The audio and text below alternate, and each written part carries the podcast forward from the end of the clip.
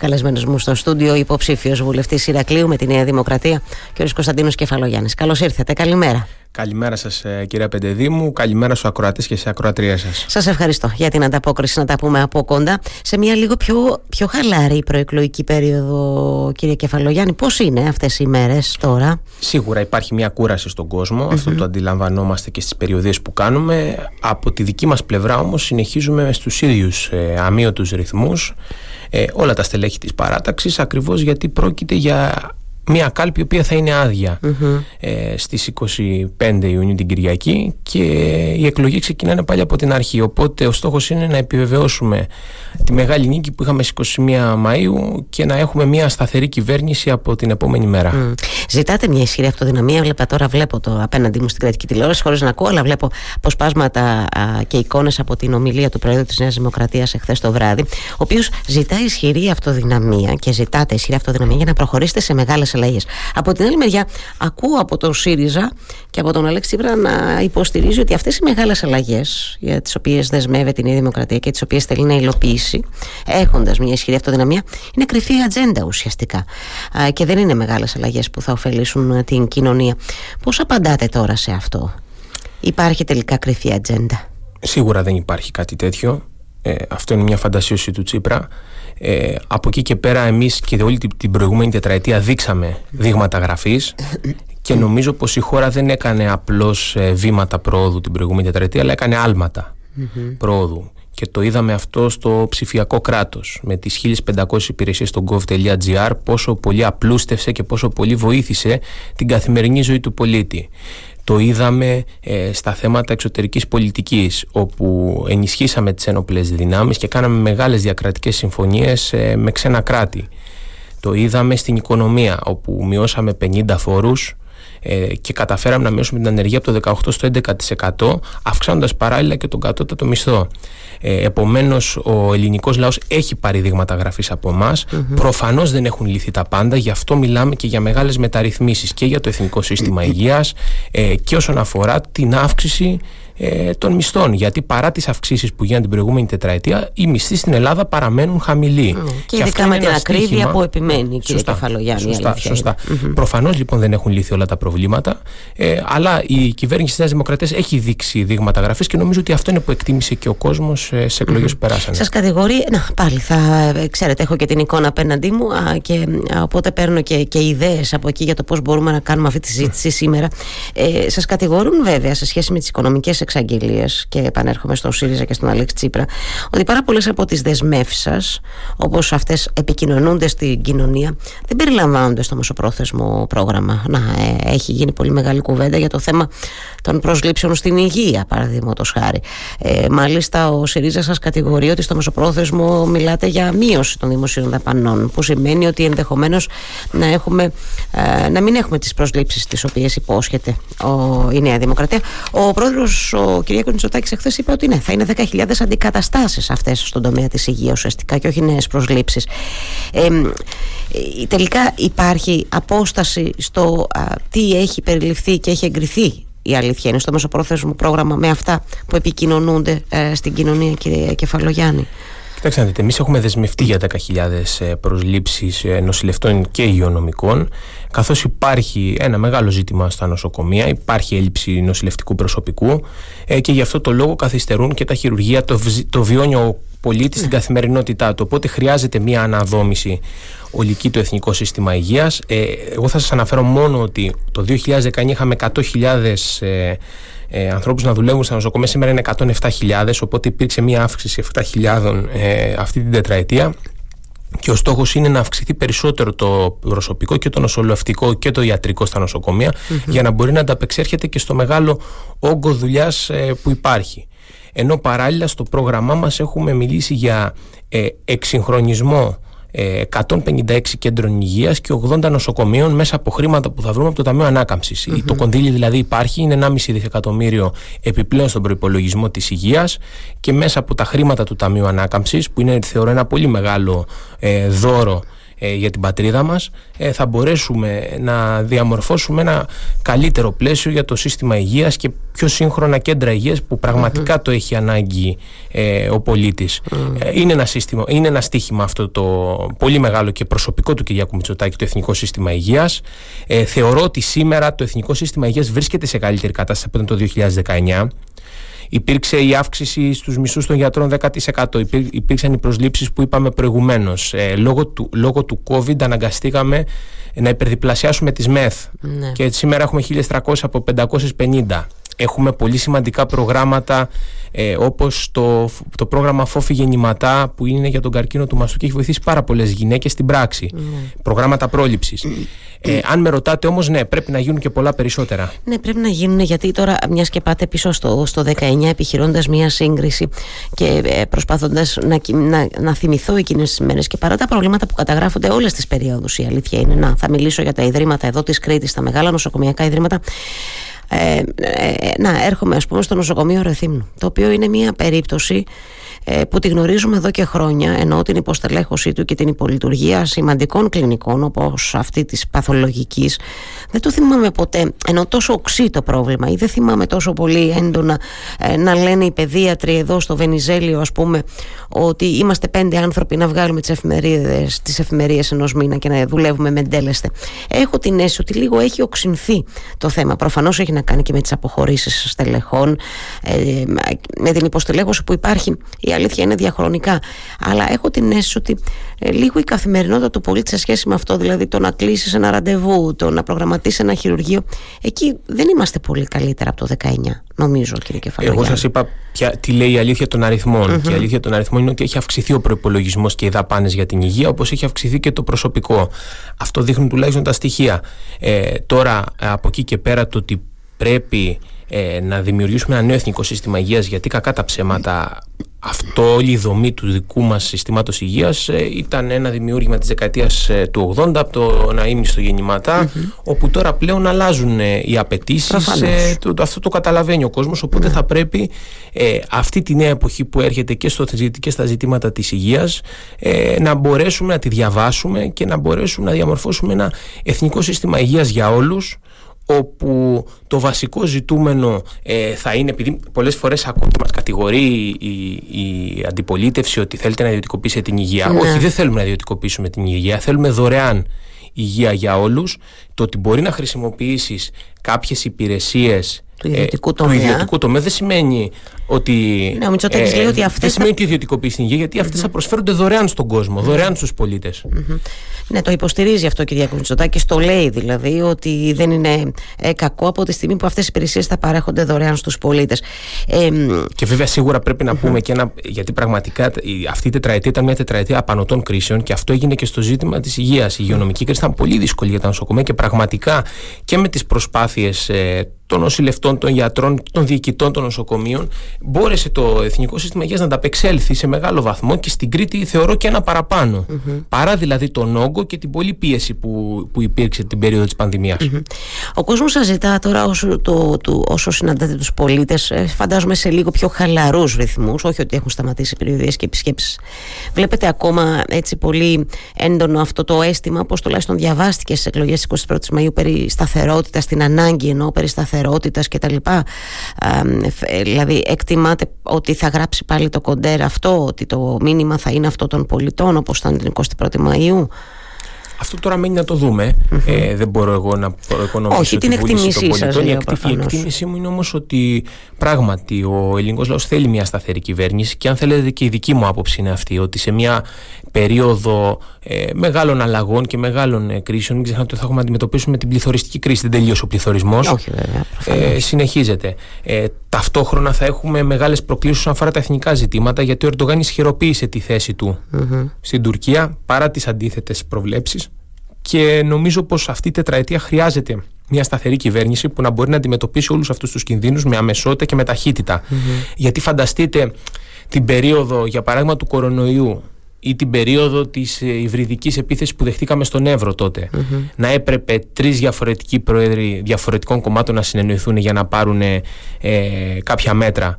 Ε, αργούσαμε πάρα πολύ. Μπορεί να μην τα παίρναμε και ποτέ.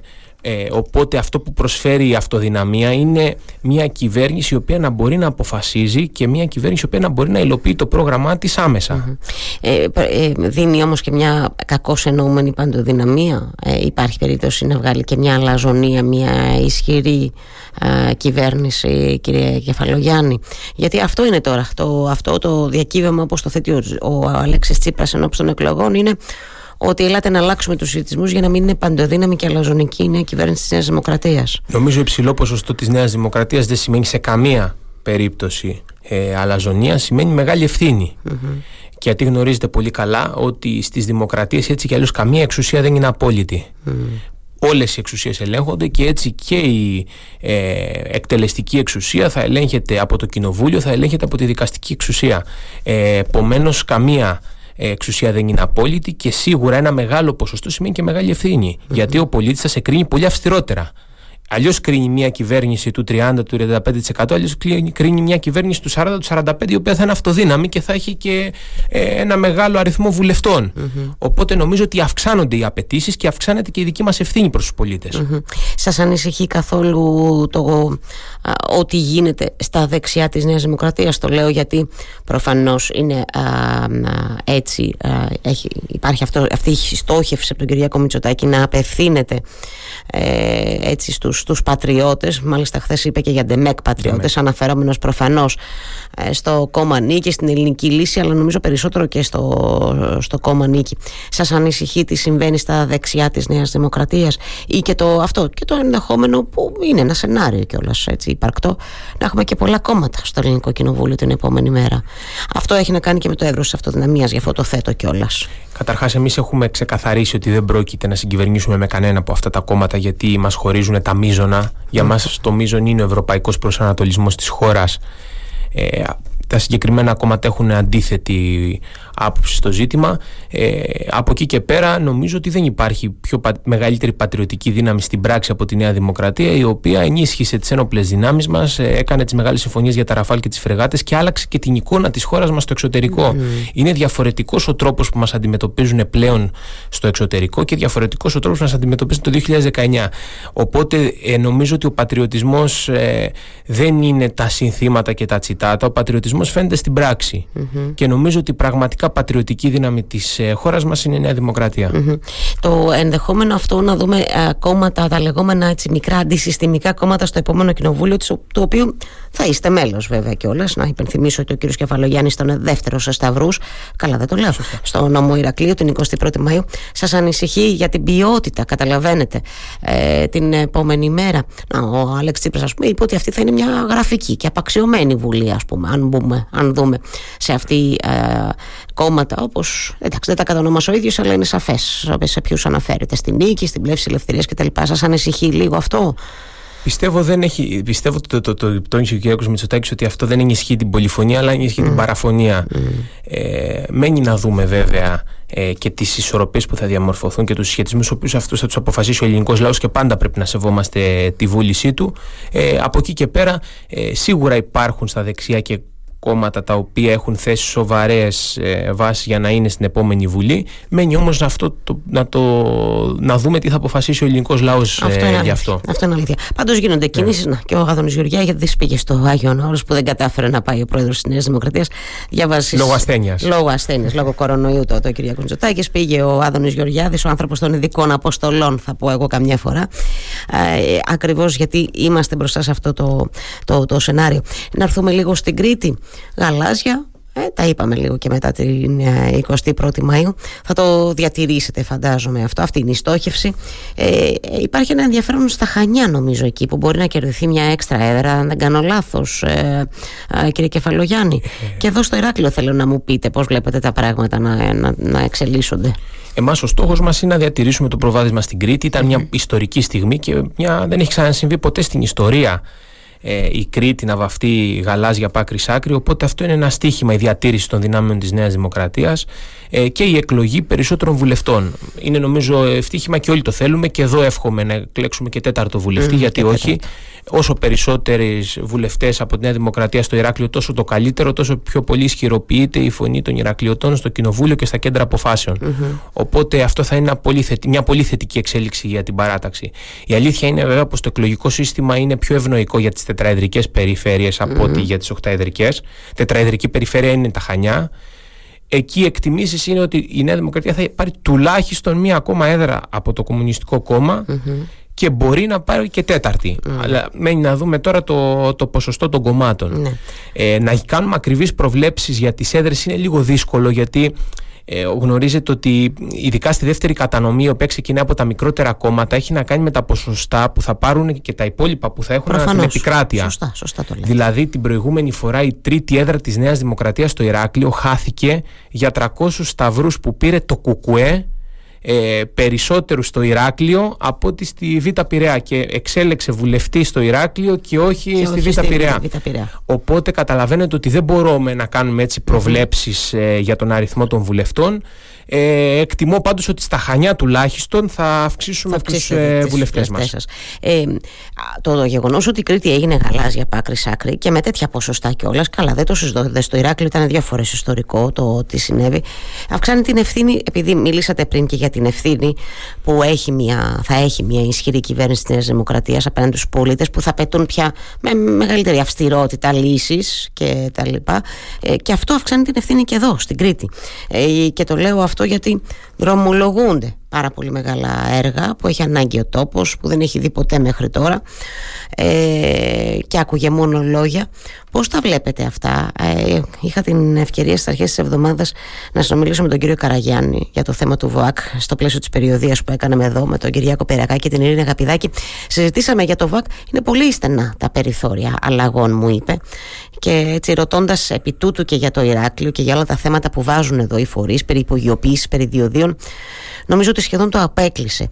Σας ζητάει ο κόσμος, σας, σας συζητάει και σας ζητάει να γίνουν αλλαγές σε αυτά τα μεγάλα θέματα που αφορούν στην καθημερινότητα. Νομίζω ότι αυτό που χρειάζεται και από την κοινωνία και από το πολιτικό είναι να συμφωνήσουμε ότι χρειάζονται αυτά τα μεγάλα έργα. Για παράδειγμα, ο ΒΟΑΚ είναι ένα έργο ασφάλειας. Ένα έργο που θα σώζει ε, δεκάδες ε, ζωές ε, κάθε οι οποίες ε, τώρα χάνονται στην άσφαλτο. Επομένως, εμείς πρέπει να συμφωνήσουμε στα μείζωνα, δηλαδή ότι αυτά τα μεγάλα έργα τα θέλουμε, τα χρειάζεται η Κρήτη και νομίζω ότι αυτό είναι κάτι το οποίο το έχει ανάγκη η κοινωνία και το ζητάει.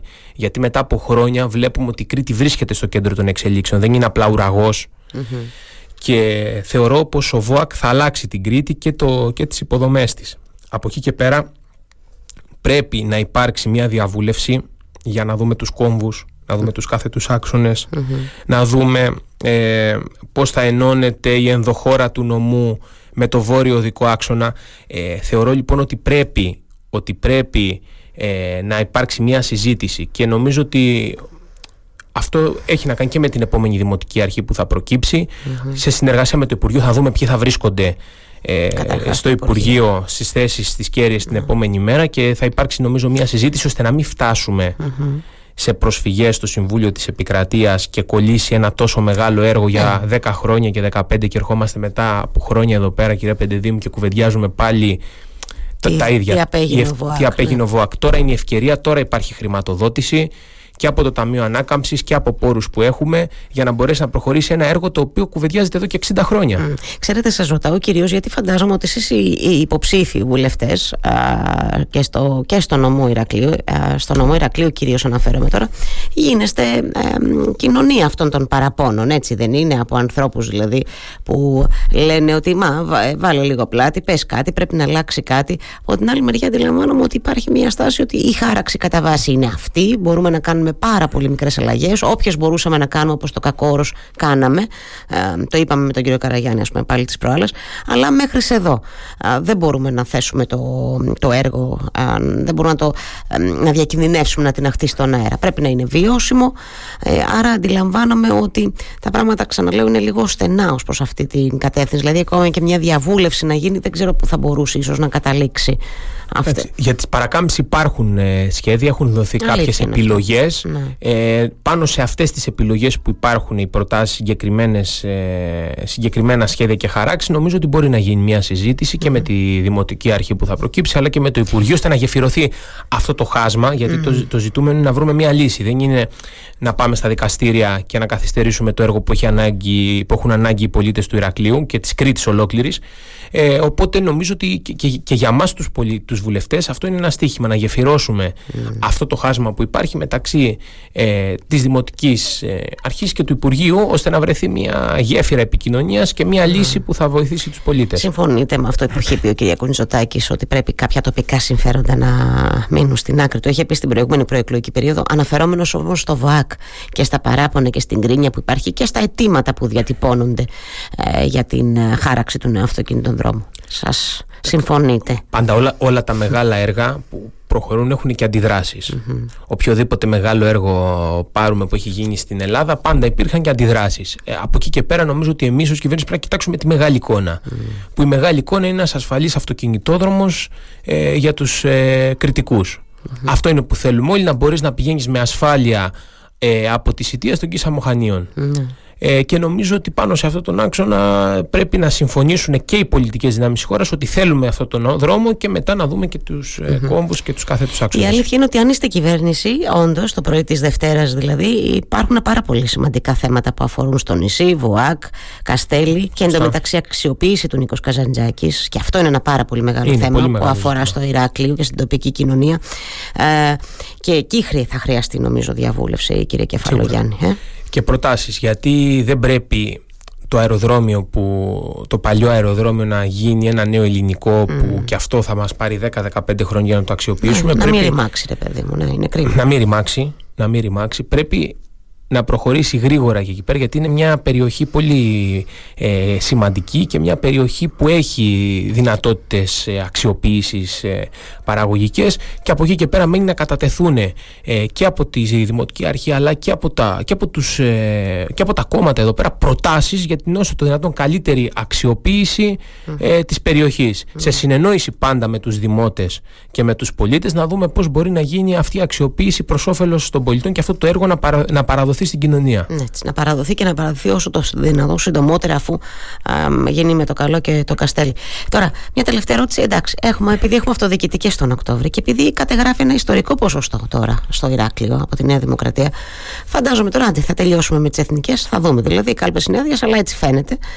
Ε, θα μπούμε και σε μια συζήτηση για τις αυτοδιοικητικές μετά για το τι θα κάνει η Νέα Δημοκρατία εδώ στο Ηράκλειο, κύριε Κεφαλογιάννη. Εμείς μέχρι τις 25 Ιουνίου ασχολούμαστε μόνο με τις εθνικές εκλογές. Δεν κλείνεται. Από ναι, Δευτέρα ναι, θα τα συζητήσουμε. Από Δευτέρα έχουμε όλο το χρόνο να συζητήσουμε και για τις αυτοδιοικητικές. Εντάξει, το σέβομαι και το, και το δέχομαι, αφού ούτω ή άλλως θα τα λέμε την επόμενη περίοδο. Σας ευχαριστώ πάρα πολύ και για σήμερα, που για αυτή μας την κουβέντα. Καλή και εγώ σας ευχαριστώ για τη φιλοξενία. Καλή δύναμη.